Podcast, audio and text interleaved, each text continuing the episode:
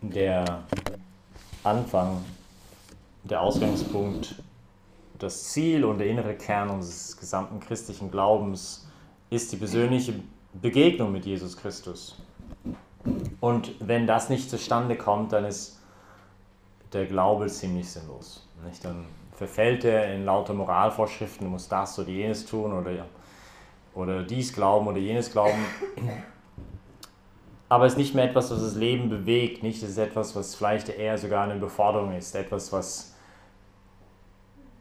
ich ähm, so, ja, einfach loshaben will, sobald es geht. So ein bisschen wie der ältere Sohn, nicht? Der, der, ist, der hat nicht aus einer Beziehung zum Vater gelebt, er war wie ein Knecht, ein, ein Sklave zu Hause. Und Jesus erfindet dieses Gleichnis nicht mit all seinen Details, weil er uns was sagen will.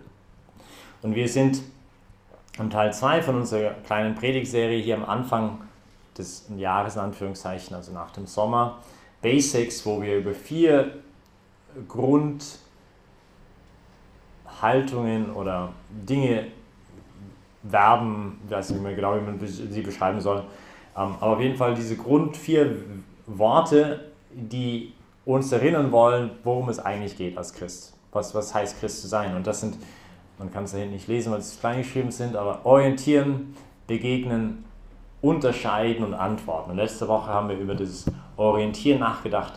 Und heute wollen wir vielleicht um das Wichtigste überhaupt nachdenken, und zwar dieses Begegnen. Die Begegnung mit, mit ihm, mit, mit dem Herrn.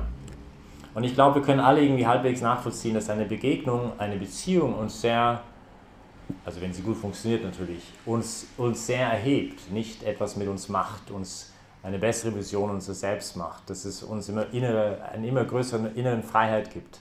Das ist auch ein gutes Zeichen, eine gute Beziehung, nicht, wo ich immer innerlich freier werde. Und, und wo das nicht geschieht, da geschieht Abhängigkeit und, und Unfreiheit und ich muss mich irgendwie verkleiden oder halt eine Fassade irgendwie vormachen, das bin ich nicht.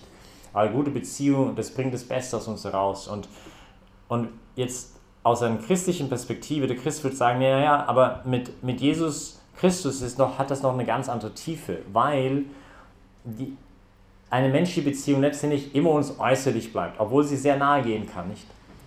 Aber sie, sie, dieses voll, völlig durchdrungen sein ist nie ganz möglich und das ist immer auch die Grenze des Todes.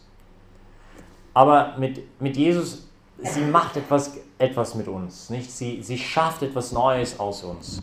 Paulus wird so ein Wort sagen, wer Jesus begegnet ist, ist, ist eine neue Schöpfung. Nicht? Da geschieht was Neues in uns und er, er ermöglicht uns, befähigt uns auf eine Art und Weise zu leben, die wir in unseren kühnsten Träumen nicht vorstellen können. Also der Ausgangspunkt für das gesamte christliche Leben, gerade weil seine Forderungen ja auch nicht so easy cheesy sind, ist diese Beziehung mit ihm, nicht? Sonst macht alles andere letztendlich keinen, keinen Sinn. Und jetzt gibt es natürlich unterschiedliche Arten, diese, diese Begegnung oder die, aus der eine Beziehung dann wachsen kann. Heute im Evangelium werden halt mehrere solche, solche Begegnungen ähm, beschrieben, nicht in diesem Gleichnis von diesem verlorenen Sohn. Was Jesus uns da sagen will, aber die Art und Weise, wie das halt geschieht in unserem Leben, kann unterschiedlich sein. Ich denke zurück, als ich, manchmal, ich kenne diese Geschichte nicht, als ich wieder eingetreten bin in der Kirche, ich war gerade 21 und ich habe einen Priester angerufen, ich musste beichten, wusste ich, nicht lange Geschichte, aber ich war verloren irgendwo in der Mitte von meiner Ranch in Kanada und, und ich wusste nicht mehr, was ich machen sollte. Und ich habe am Ende dieser Zeit einen Priester angerufen der der Einzige war, den ich vertraute, nicht? Weil mein Vater, ich kannte noch nicht mal seinen Namen, ich war noch nie dort in der Messe und also zu denen, ich wusste nur, ich musste beichten und zu denen würde ich auf keinen Fall beichten gehen. Und dann habe ich mich erinnert, dass ich einen Priester kennengelernt hatte, fünf Jahre vorher in New York. Und ähm, ich lebte aber in British Columbia. Und das sind so 4000 Kilometer Entfernung voneinander. Und ich habe ihn angerufen, habe ihm die Situation erklärt, gefragt, ob er mal im Westen sei. Und bevor ich was machen konnte, ist er in ein Flugzeug gestiegen, ist nach Seattle, Washington geflogen hat viereinhalb Stunden, fünf Stunden mit dem Flug und dann hat sich ein Auto gemietet, ist zehn Stunden in die Wildnis reingefahren, hat meine Beichte gehört und ist wieder nach Hause gefahren. Und ich versuchte, meinen Unterkiefer vom Boden aufzuheben. Also der hat nicht mal alle Tasten im Schrank oder Oder was, nicht? Und ich kann das ja euch jetzt nicht erklären, weil es halt meine Erfahrung war, nicht eure. Aber für mich war das total die Gotteserfahrung. Nicht? Weil ich auf einmal merkte, dass Gott mich liebt, weil er barmherzig ist. Nicht das, das schöne deutsche Wort barmherzig. Er hat, sagt es schon alles eigentlich. Nicht? Er, hat, er hat ein Herz für meine Armut. Und, und dadurch mache ich eine Erfahrung von, was es heißt, geliebt zu sein. Nicht? Es ist nicht, es ist nicht okay, ich gebe dir das, das jetzt und dann gibst du mir das. Es ist nicht ein, ein Gütertausch. Nicht Liebe, wie wir Christen sie verstehen, ist nicht ein Gütertausch, sondern ich liebe dich um deiner selbst willen, nicht für das, was du mir gibst. Und das ist ja, was mein Herz auch so erobert, nicht? Und, und manchmal kann es so starke Momente sein, manchmal sind es so ganz andere Momente und das kann man auch nicht wirklich jemand äußerlich erklären. Ich habe, weil es gerade in der Schweiz Geld suchen für unser neues Projekt da drüben in der, in der Praterstraße. Und ähm, ich habe, da, da ich schon da war, habe ich dort meine jährliche Exerzitien gleich gemacht, indem ich einfach wandern gegangen bin. Also mit meinem Biwaksack und habe mein Essen eingekauft in Österreich, weil es billiger ist als in der Schweiz. Und meine Gaskartusche mitgenommen und nicht, los ging's. Und am ersten Tag dieser Exerzitien, wir machen das einmal im Jahr, normalerweise in einem Kloster, dieses Jahr wollte ich es irgendwie anders machen, und am ersten Tag war das große Thema einfach nochmal diese Beziehung zu vertiefen, nicht? Weil letztendlich, wie gesagt, alles baut darauf auf. Und, und für mich war es so eine, so eine beeindruckende Erfahrung, weil ähm, ich habe mir vorgenommen, ich werde diesen ganzen Tag darüber betrachten, nicht verschiedene Bibelstellen und so. Und einfach die allererste Bibelstelle, die ich gelesen habe an dem Tag, war Epheser 3, ähm, Vers 17 bis 19, wo, Paulus mehr oder weniger etwas sagt wie, lass, Herr, lass die Menschen begreifen, die Tiefe und die Weite, die Breite, die Höhe und die Liebe Christi verstehen, die alles Verstehen übersteigt. Und ich kann es euch nicht erklären, aber einfach, einfach dieses Bewusstsein neu, die, also diese Erfahrung zu machen, dass er mich liebt, ist einfach in mich hineingefahren. Und nicht jetzt wie gewittermäßig, wie vielleicht diese Erfahrung damals mit diesem Priester und dieses 4000 Kilometer mit dem Flugzeug und, und 10, aber es war ganz sanft und ganz, es war einfach nur eine ein ganz friedvolle Überzeugung, wo niemand mich hätte anders überzeugen können in diesem Moment. Es war einfach eine ganz tiefe, feste Überzeugung. Er liebt mich. Und, und es ist eine Erfahrung. Und das kann, wie sollst du das jemand erklären, oder? Also es ist so ein bisschen wie über Küsse reden und das erste Mal in deinem Leben geküsst werden. Säufen gleich vielleicht. Oder weiß ich, Schneeflocken sehen meine Mitbrüder, die dann irgendwo aus New Orleans kommen oder aus Kolumbien oder so, die das erste Mal Schnee sehen und dann kleben da an. Und dann, das letzte Jahr hatten wir einen Coworker, weiß nicht, manche von euch können euch erinnern, unseren Coworker letztes Jahr nicht aus Mexiko und er hat noch nie Schnee gesehen und dann hat es geschneit und er ist sofort raus und hat seine Jacke angezogen und wollte Schnee. Nicht? Und eine Sache ist halt über Schnee zu reden und eine andere Sache ist Schnee zu erfahren. Nicht? Und, und nochmal, ich glaube, deswegen macht unser christlicher Glaube so wenig Sinn für jemanden, der das nie erfahren hat. Also, was ich sagen will, ist irgendwie der Ausgangspunkt, der innere Kern, das Ziel, auf was wir zugehen. Es geht alles um diese Beziehung mit ihm, die uns unfassbar bereichert. Nicht? Wenn manch, manchmal, manche von euch fragen mich, wie es mir geht und ich, ich sage es gar nicht mehr. Ich, normalerweise war es dann halt immer, ich, mir geht es viel zu gut und ich kann niemand mehr hören. ähm, aber ich, ich weiß nicht, ich fühle mich frisch verliebt seit 30 Jahren, es wird immer schlimmer. Und, und ich, ich weiß aber, und das ist mein Punkt, was ich sagen will, ist, das ist nicht auf meinem, also das ist nicht mein Verdienst, versteht ihr? Das ist einfach so ein Geschenk. Und, und ich bin so dankbar dafür, nicht weil ich habe viele andere Charismen, sicherlich nicht. Ich habe keine Heilungscharisma, wenigstens nicht, dass ich wüsste, weil das, eine, das einmal, wo ich versucht habe, ein Kind zu segnen, das zu viel geschrien hat in der Nacht für die Eltern, hat es noch mehr geschrien nachher. Und also das kann ich, ich habe keine Zungenrede, ich, also viele Sachen kann ich sicherlich nicht, ja. Aber ich bin einfach so dankbar für dieses, ich darf in dieser Beziehung stehen. Und, und das ist einfach so ein Geschenk, nicht? Und und das ist eben ein Geschenk, wofür, wo, worum wir auch bitten müssen. Und ich glaube, der Herr das aber, er will nichts mehr noch gerne gewähren wollen würden als das. Sondern jemand, der ihn aufrichtig und demütig darum bittet, diese Erfahrung, diese Beziehung mit ihm zu haben. Jetzt, warum nochmal ist das so wichtig? Weil ähm, die Konsequenz von unserem Glauben, nicht? Ähm,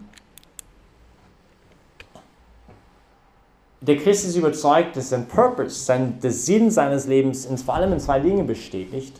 Gott zu lieben, Gott zu ehren mit ganzem Herzen, ganzer Seele, ganzer Kraft.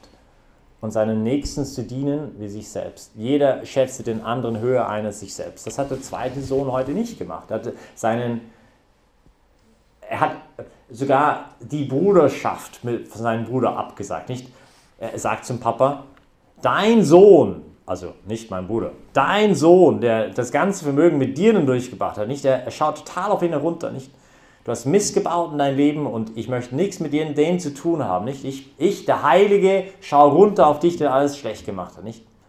Und der Christ sagt, dass seine Grundhaltung ist, Gott zu lieben mit ganzem Herzen, ganzer Seele, ganzer Kraft und den Nächsten wie sich selbst nicht. Und das heißt, dass eigentlich dieser Schritt vom Ich zum Du, ich weiß nicht, wie es euch geht, aber es ist immer so schwierig, oder? Immer zu sagen, du bist mir wichtiger als ich. Und diese, diese Haltung des Dienstes, nicht auch, wenn wir hier, weiß nicht, in der Gemeinde auch immer dazu inspirieren wollen, every member a minister, dass jeder auch nicht einen Dienstbereich, dann ist es, wenn, wenn ich diese Beziehung zu Jesus nicht habe, dann sind auch die, oder die innere Haltung nicht unterhalb unserer, äh, eine Beziehung in der Familie, in der Arbeit, wo auch immer, wo wir sind, dieses, den anderen mir wichtiger zu machen als mich selber, das macht keinen Sinn, wenn ich nicht diese Beziehung mit dem Herrn habe.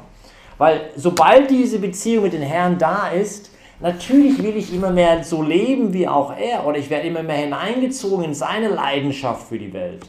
Nicht, dann werde ich immer mehr sein wie der Papa, der, der alte Mann. Nicht, der ist auf der Suche, er schaut auf den Sohn, jetzt zurückkommt und ist interessant, das Evangelium sagt, er rennt den Sohn entgegen, kann man sich vorstellen, nimmt seine Krücken und, und irgendwie Vollgas auf den Sohn also nicht andersrum, nicht? Also nicht der Sohn, der auf den Papa zuläuft. Und dann beginnt der Sohn zu sagen, ich habe gegen den Himmel und gegen dich persönlich und wollte jetzt sagen noch, ich mache mich zu einem Tageslöhner, aber der Papa lässt ihn das überhaupt nicht sagen, sondern er sagt nicht, holt schnell das beste Gewand, zieht es ihm an, steckt einen Ring auf seine Hand. Das ist auch sehr beeindruckend, weil der Ring ist nicht irgendein Ring, sondern ist der Ring, mit dem er Verträge unterschreibt. Das heißt, er tut den jüngeren Sohn, der ganz Vermögen gerade aufgebracht hat, wieder total in die Familie aufnehmen. Nicht? Und gibt ihm sogar das Vertrauen, in den Ring zu gehen, mit dem er, der Papa, auch Verträge macht. Nicht? Und lässt das Maskalb für ihn schlachten. Nicht? Gott denkt so anders. Nicht? Wenn eine Frau 10 Drachmen hat, hat einer davon verliert, ein Drachme ist so 10 Cent. Und einer davon verliert, zündet sie dann nicht eine Lampe an, fegt das Haus, sucht sorgfältig, bis sie Drachme hat. Nicht? Also diese Dame spendet den ganzen Tag um 10 Cent zu suchen, schmeißt dann eine Party für ihre Freundinnen und Nachbarinnen, die wahrscheinlich 20 mal so viel kostet wie das 10 Cent Stück. Und Jesus sagt, wer würde das nicht machen? Niemand, Herr. Niemand würde das machen. Das ist total sinnlos. Wer würde nicht die 99 zurücklassen, manchmal hier in Wien, nicht heute, wir sagen, es gibt 1% Kirchenbesuch und 99 nicht mehr in die Kirche gehen. Und ich frage mich, ob Jesus da irgendwelche Kirchenstatistik aufziehen wollte von damals. Sind, weiß ich, 1% in der Synagoge gegangen oder nur 99%. Ich glaube, darum ging es ihn aber gar nicht, sondern letztendlich geht es Jesus immer nur um das eine. Es geht ihm immer nur um den einzelnen Menschen.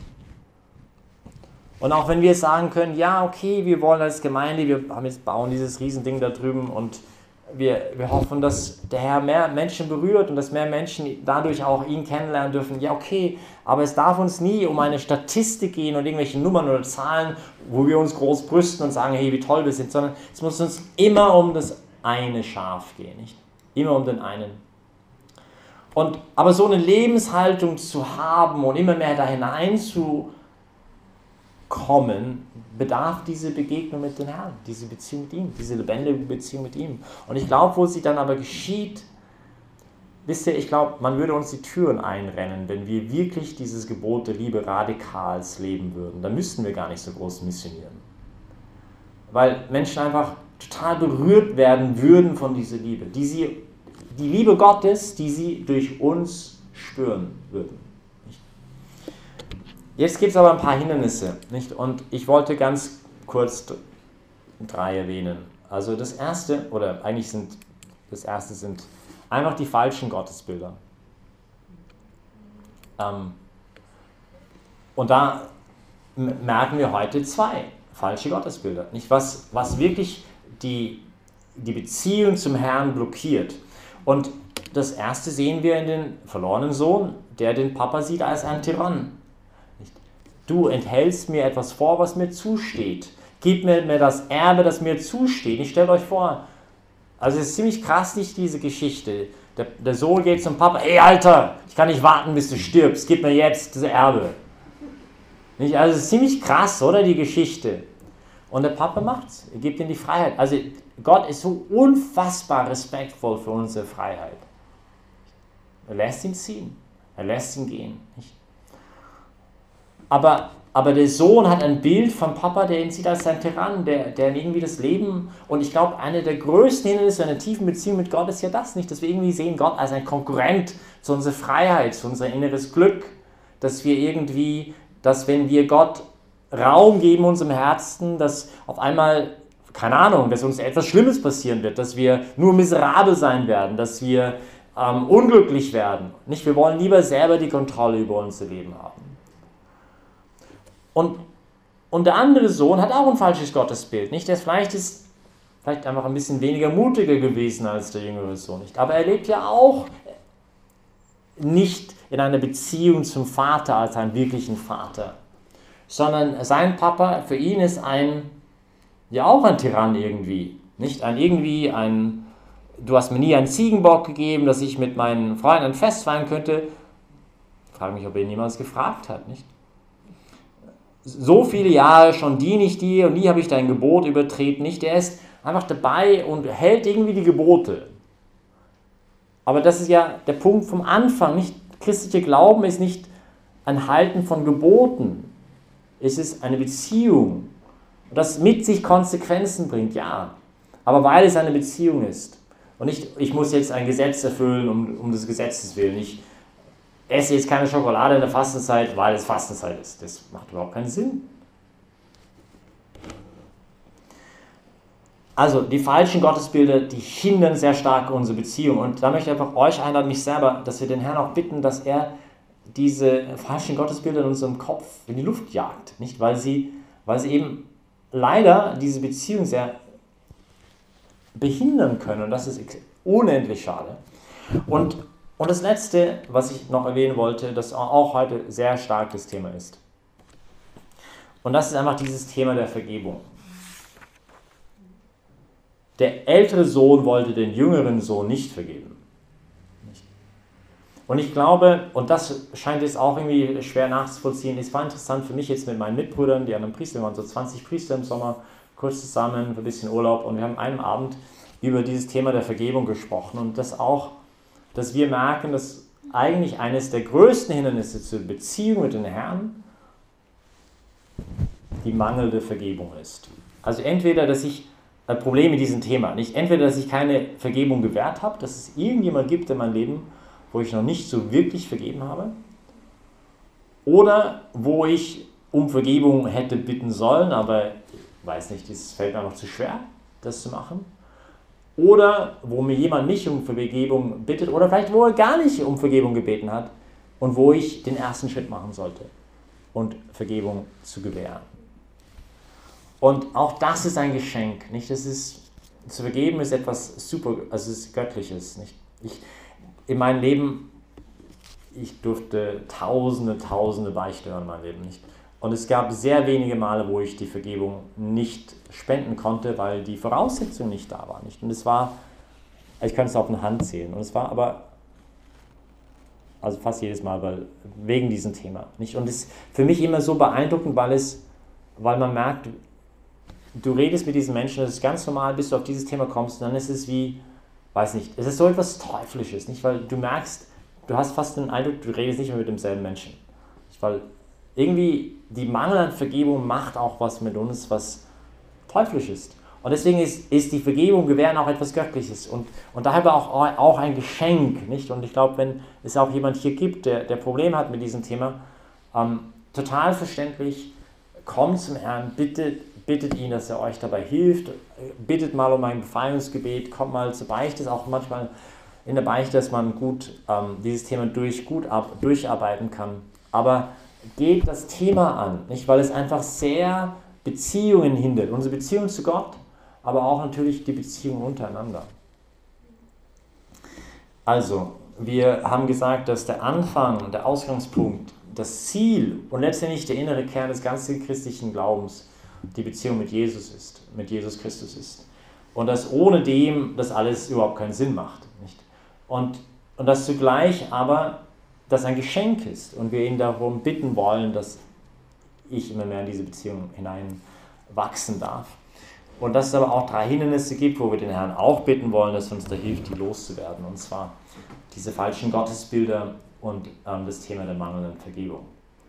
Beten wir da füreinander, dass der Herr uns da helfen möge. Amen.